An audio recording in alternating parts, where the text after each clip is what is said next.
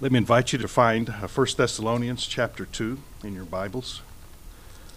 Um, for our visitors, I am not the pastor, I'm one of the elders. My name's Preston, and uh, preaching, been preaching off and on, but we are currently looking at, the, at Paul's first letter to the Thessalonians.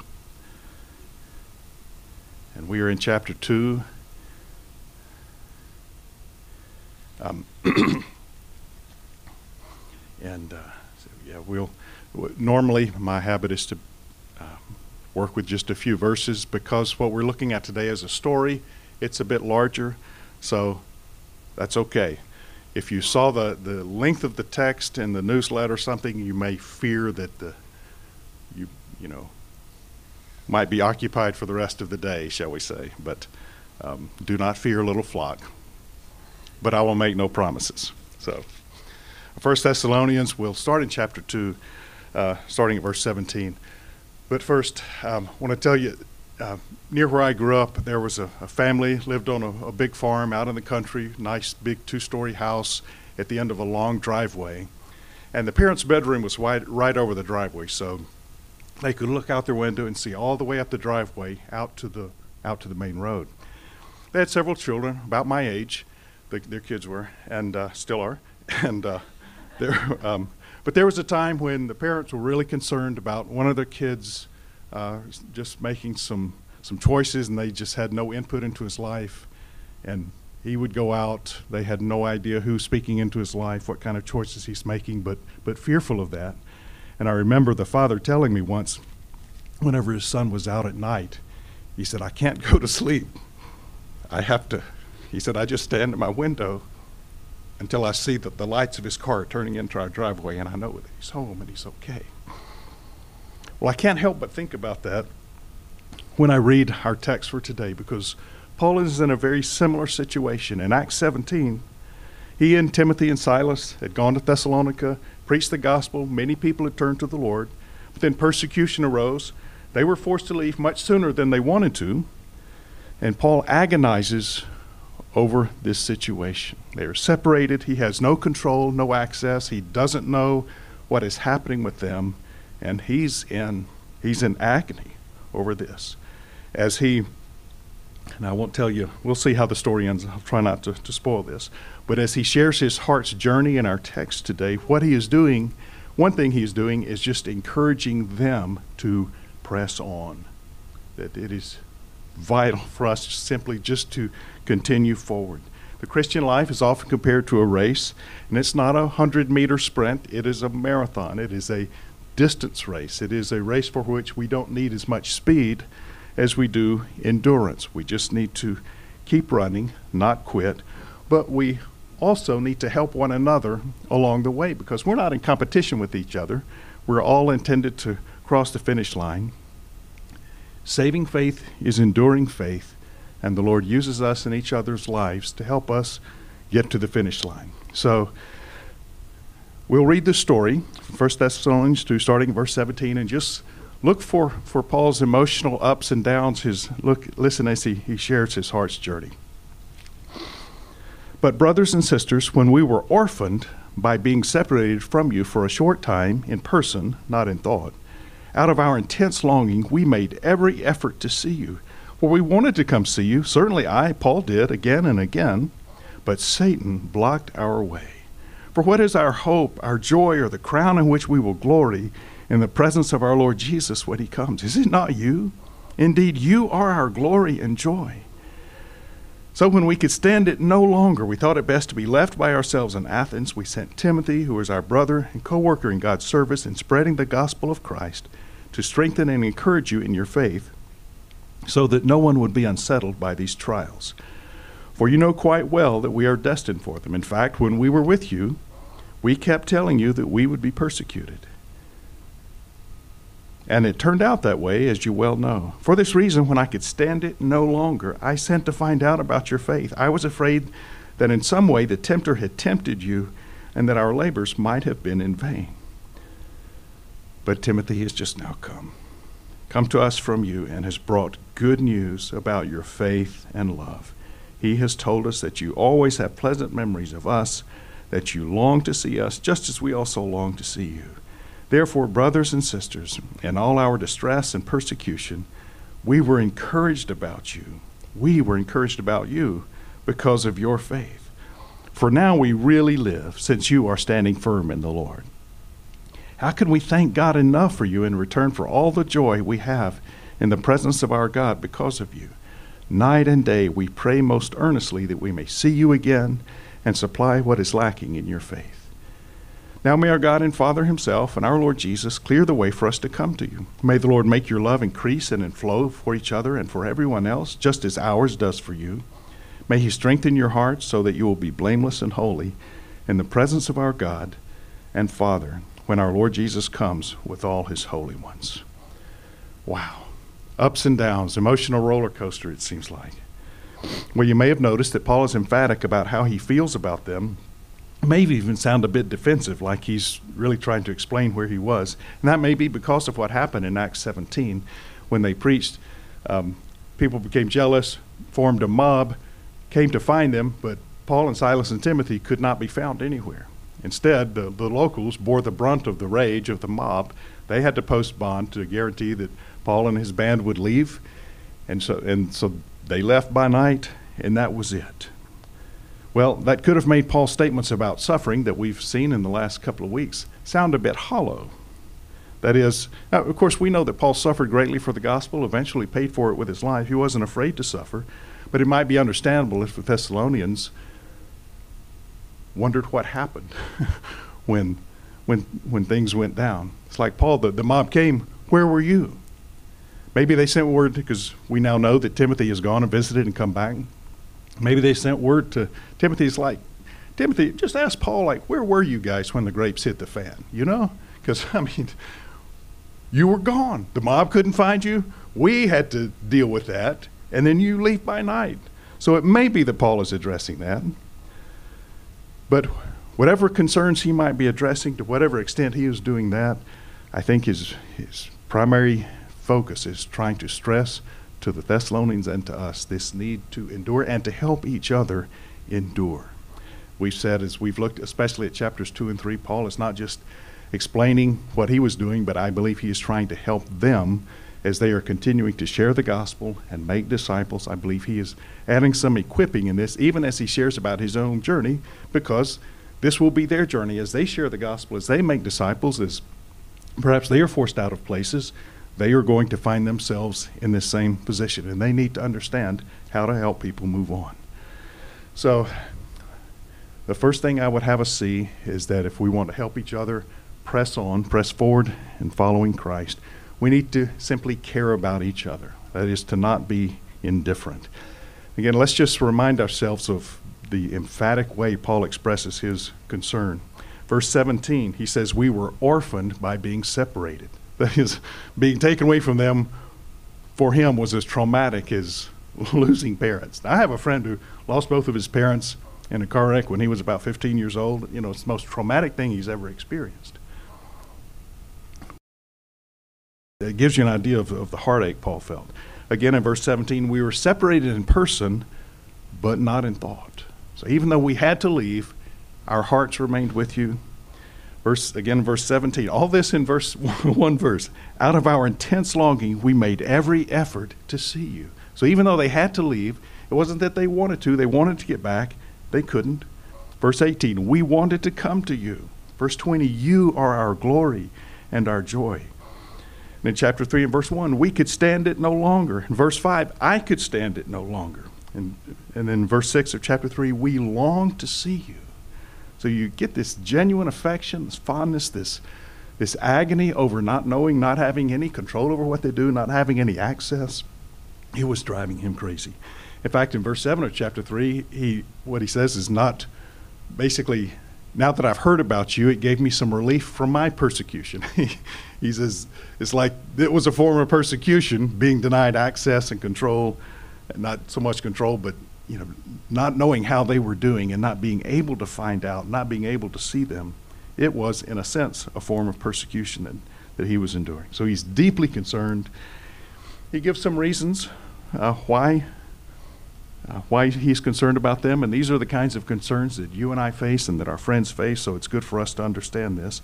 First, he had seen God do a great work in them, and they'd had a good beginning, but that is only the beginning. And it is important not only how you begin your walk with Christ, it is important how you finish. And sadly, many people begin who do not finish. And that's, that's grievous and it's tragic. And, and Paul is trying to avoid this. You recall a, a parable that Jesus told about a sower who's, who tosses seed. It lands in four different kinds of soil. And he says, Seed is like the Word of God, and the four different kinds of soil are like four different conditions of the heart. And they, they describe how people respond to the Word. He says there was hardened soil that didn't receive the seed, and this is like people who, who are not open to hearing the gospel. So they just simply don't receive it. There was shallow soil that received the seed, but it didn't flourish because the heat of the sun caused it to wither. And this is like people, Jesus said, this is like people who are initially open, they receive the word, but when trials come, they turn away, they abandon their faith. Then there was the thorny soil. Receive the seed, something grows up, but the thorns choked it out. And Jesus says this is like people who hear the word and receive it and, and have some kind of response and evidence, but the cares of this life and desires for other things choke out the word. And then there's good soil, and that's what we want to be, right? The good soil receives the seed and produces an enormous harvest. This is the ideal condition of our hearts when we hear the word and we respond in faith. And so it's a this parable is great for just uh, providing a, an opportunity to check your own heart and your attitude toward the word.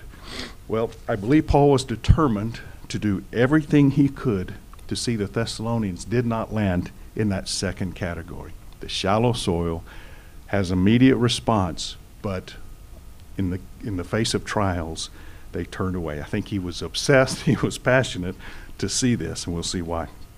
So uh, that's one reason he was concerned. He saw the beginning, but that's the beginning is the beginning. It is not the end. That's you want me to say that again so you can write that down in case that's not clear. Okay. Second reason for his concern is their common enemy, Satan.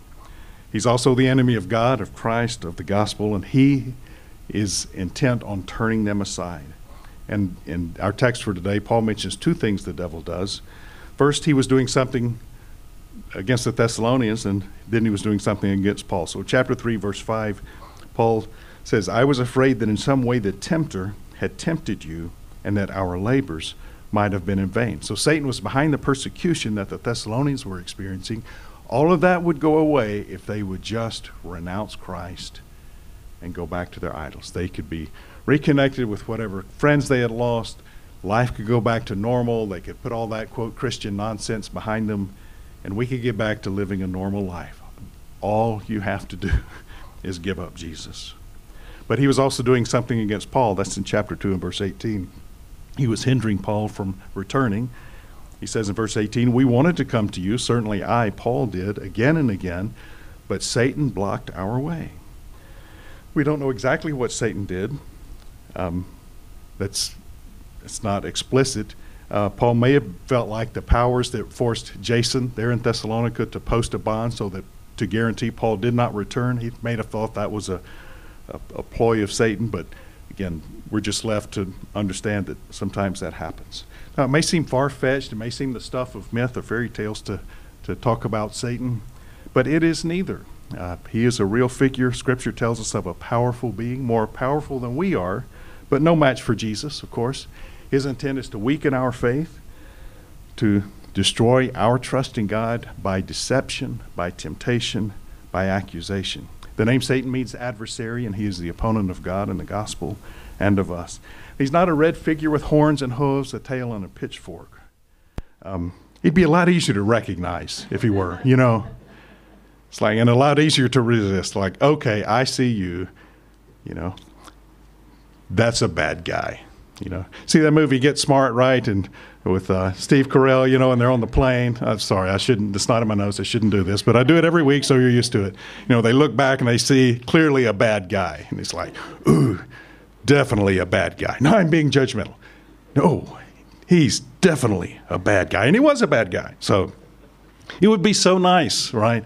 That's not the way it is. He is a deceiver, and he comes to us presenting sin in some way that, that has an appeal to us. Temptation always it, it hits something that, that we desire. There's something desirable in that. But we need to understand that Satan has been disarmed by Jesus, by his death and by his resurrection. By his death, he satisfied the law, so there is, he has no grounds to accuse us. By his resurrection, he has destroyed and disarmed the evil one. So we do not need to fall victim to his temptations, neither in the, the what we'll call the, the smaller temptations to commit maybe some act of sin, but the larger temptation of abandoning our faith in Christ or the temptation to be paralyzed by fear in some of these situations. We don't need to give in to temptation because of Christ, because of the gospel.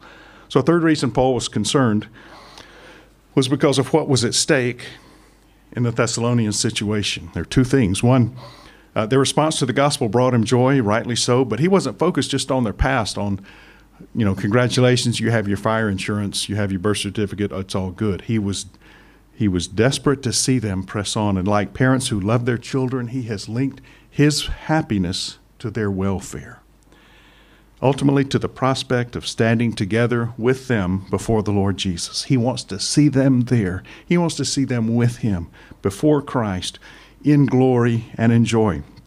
So, this is why He says in, in verse uh, 19, What is our hope, our joy, or the crown in which we will glory in the presence of our Lord Jesus when He comes? Is it not you? Indeed, you are our glory and our joy. In chapter 3 and verse 8, now we really live since you are standing firm in the Lord. So he's linked his happiness to their welfare. Saving faith is enduring faith. And Paul did not want the Thessalonians, he did not want them to be lost because the loss of a soul, it is catastrophic. Jesus said, What does it profit a person to gain the whole world and yet lose their soul? Now, while it's true that all of those chosen by God, as Paul says in, in uh, chapter 1, recognizes their election by God because of their response to the gospel. All of those will endure.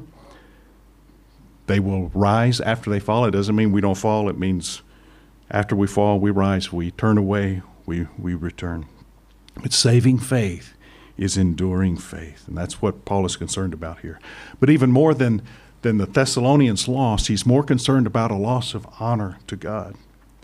See, as we've seen before, in, in all of these issues, Paul is thinking robustly and biblically because the scriptures teach that the Messiah would suffer and rise again, the Spirit would then be poured out, and salvation would be proclaimed to the nations, and a multitude from every tribe and tongue and language and nation would be around the throne, standing before God.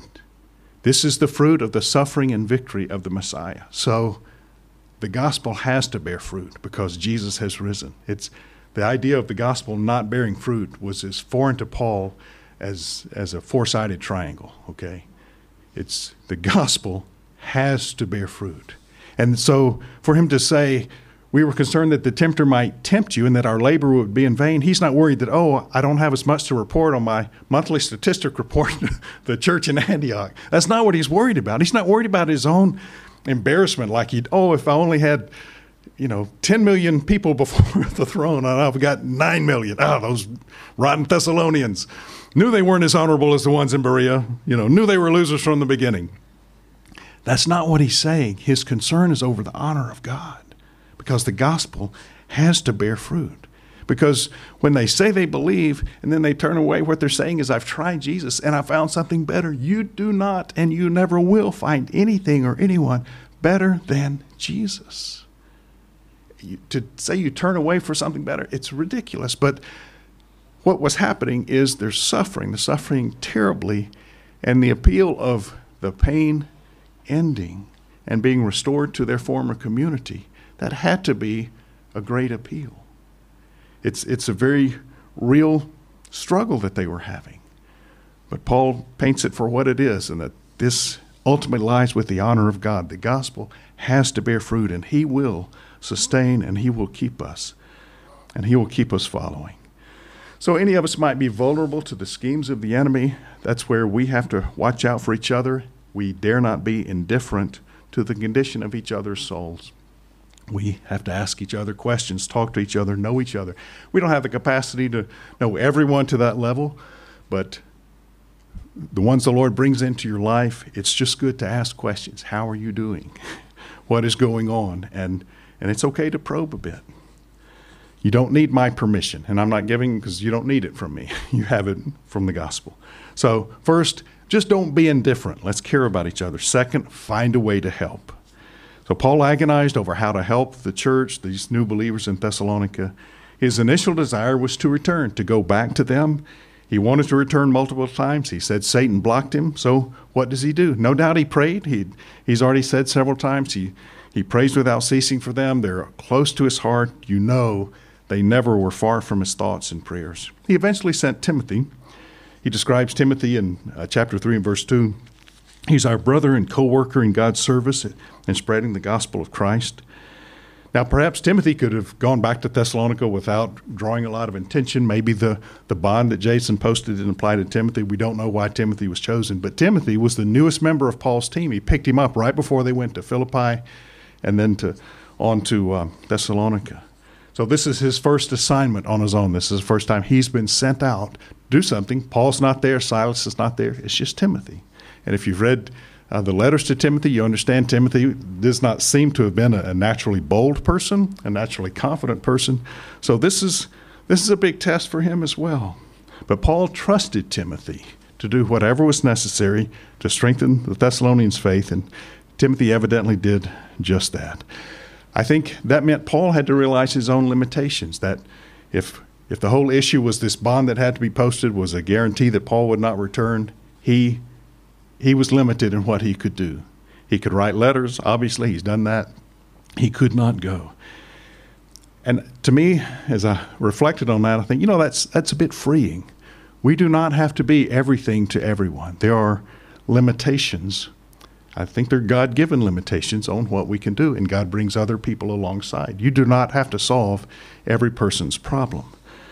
I was reminded of this just this past week. We were helping with a family English camp, so a lot of Czech families came to this place in the uh, about 10 meters past the middle of nowhere. And um, uh, it was a great time.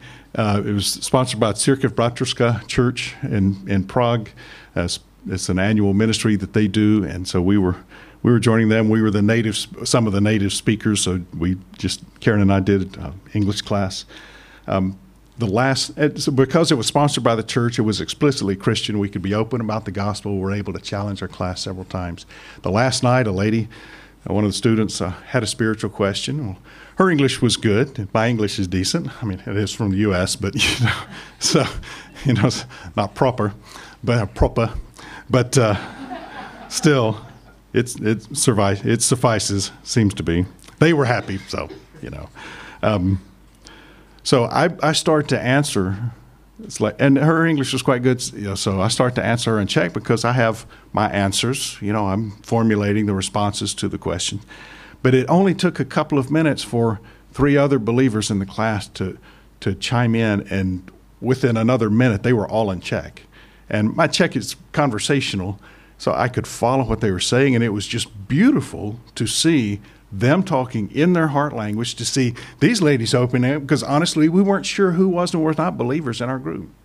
Because everyone had been really quiet about those things, and yet here they were just boldly sharing the gospel. It was, it was a beautiful thing. So my limitation was actually an opportunity for these others to step up, share the gospel, and so it was really a beautiful moment. I, you know, I wasn't going to say, look, you know, this is English, okay? You know, this should be done in English. Like, you know, what we're really there for, and I told them that, we're not English teachers. We want to see you come to know Jesus. So, you know, I mean, I'm not an English teacher. I teach other stuff, good or ill, but, um, you know, it, it was just, it was beautiful.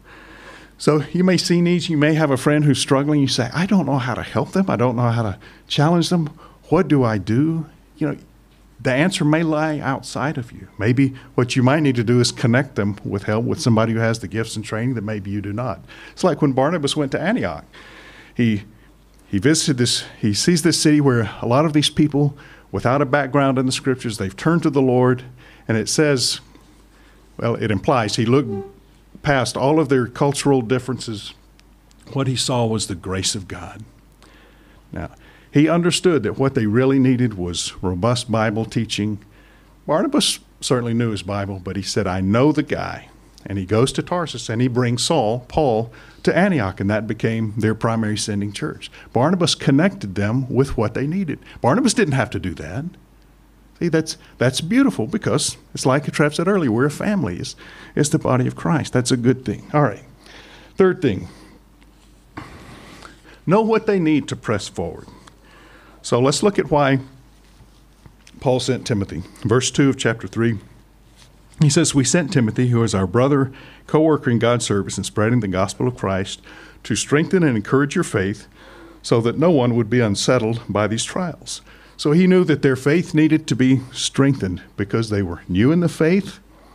They were being tested to the limit, beyond their limit, maybe like what Paul describes happened to him in 2 Corinthians chapter 1. He says, We do not want you to be unaware, brothers, of the affliction we experienced in Asia, for we were so utterly burdened beyond our strength that we despaired of life itself. You say, well, Paul, you're not a very good missionary. Aren't you supposed to be happy all the time? he was, there was a point when he was so burdened, so tried, beyond his strength, that he despaired of life itself. Maybe you've been there. Their faith needed to be strengthened. Paul knew that. That's why he sent Timothy. They needed encouragement. Discouragement is one of the enemy's most powerful weapons. Trials are hard, persecution is hard, suffering is hard. All of these things are difficult. They're difficult to endure. But discouragement may be the worst because you just feel overwhelmed, you feel at a loss, and a loss of desire to even try, and you just sink deeper and deeper into despair and depression. Discouragement is, is powerful. You may have had those seasons. I, I know I have. It's in those times that our faith needs to be not only strengthened, but encouraged. And that's not an end to itself. He says, you should be strengthened and encouraged so that you won't be unsettled by these trials because there are more trials coming. So, what you need is a strong, encouraged faith, and we need each other to do that. It means we need to be watching out for each other. It means we should try to be aware of who isn't around anymore, who has stopped coming, why. Just follow up. Brother, sister, haven't seen you in a while. Are you okay? And just asking and trying to ask questions to see how people are doing. Uh, fourth thing is to rejoice over every positive step. So Timothy returns to Paul, as you heard. He brings the great news that the Thessalonians are standing firm in their faith, and Paul is overjoyed. He is ecstatic. He sums it up in verses 8 and 9. Now we really live since you are standing firm in the Lord. How can we thank God enough for you in return for all the joy we have in the presence of our God because of you? Now, this doesn't mean they were perfect, okay? It means they were standing firm in their faith. Okay? They were far from it. In fact, verse 10, he says there's still some things lacking in their faith. He says, I still want to come to supply what is lacking. I think, picture them getting that letter back and think, well, what's, what's wrong now? you know, but, you know, there were some things lacking, okay? He knew he would address that, I suppose, in person. But in verse 11, he encourages them to grow in love verse 13 to grow in holiness and those are actually the focus of chapter 4 even as he begins to deal with those things he commends them but he urges them to excel still more. And there are more issues that surface in chapter 5 and in the second letter that he wrote which apparently happened not too long after this one. So they had some areas to work on. They were by no means perfect but their faith had survived. They were still standing firm and paul celebrates this and affirms this and he, he rejoices that they are at least headed in the right direction, even though their steps may be faltering. So that's a good thing to do. That's encouraging. Affirm whatever we can. Rejoice and affirm and encourage every positive step of faith that we see. Fifth, and finally, the word you're looking for, a model dependence upon God. So Paul did this in several ways. First, he prayed. That's evident from from the, the letters just soaked with prayer. He's mentioned it many times. It's a vital part of his life. He prayed often, he prayed intensely, especially for this group of believers. He thanked God, he rejoiced before God, he interceded with God on their behalf. But he also acknowledged that the ultimate reason the Thessalonians were standing firm was the grace of God. He did not congratulate them, he he thanked God. It was the grace of God that kept them standing firm. So he says, How can we thank God for the joy we have because of you? That's good. But he's still not congratulating them. He is thanking God because of his grace in their lives.